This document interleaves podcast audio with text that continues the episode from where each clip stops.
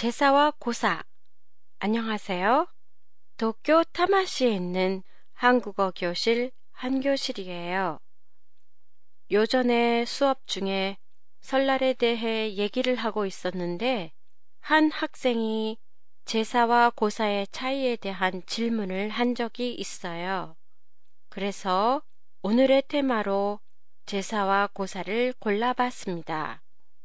일본말의 호지는 한국어로 보통 제사나 명절을 의미해요.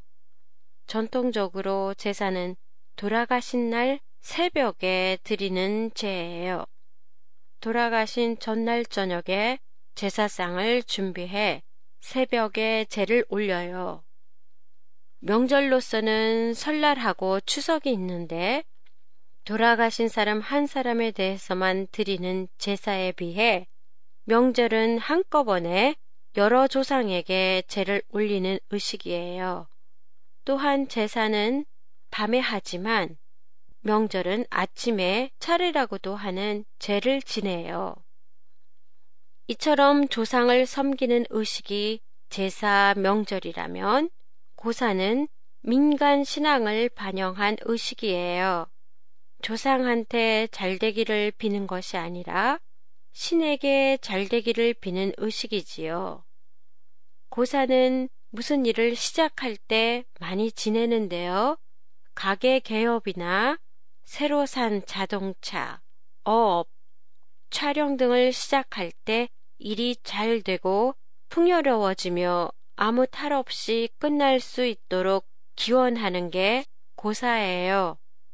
고사를 지낼 때 웃고 있는 돼지머리를 상위에 놓는데요.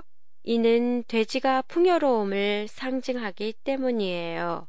한국에서는 돼지가 행운을 가져다 주는 동물이에요. 돼지 꿈을 꾸면 복권이 당첨된다든가 돼지 저금통 등 그래서 돼지 머리를 고사상에 올려놓아요. 그리고 돼지의 입, 코, 귀 등 구멍이 있는 곳에 돈을 꽂는데요.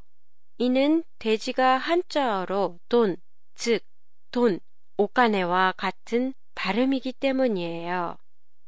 팟캐스트에 대한 여러분의 의견이나 감상을 보내주세요. 보내주실 곳은 한교실의 홈페이지 한교실.com이나 트위터, 페이스북을 이용하세요. 안녕히 계세요.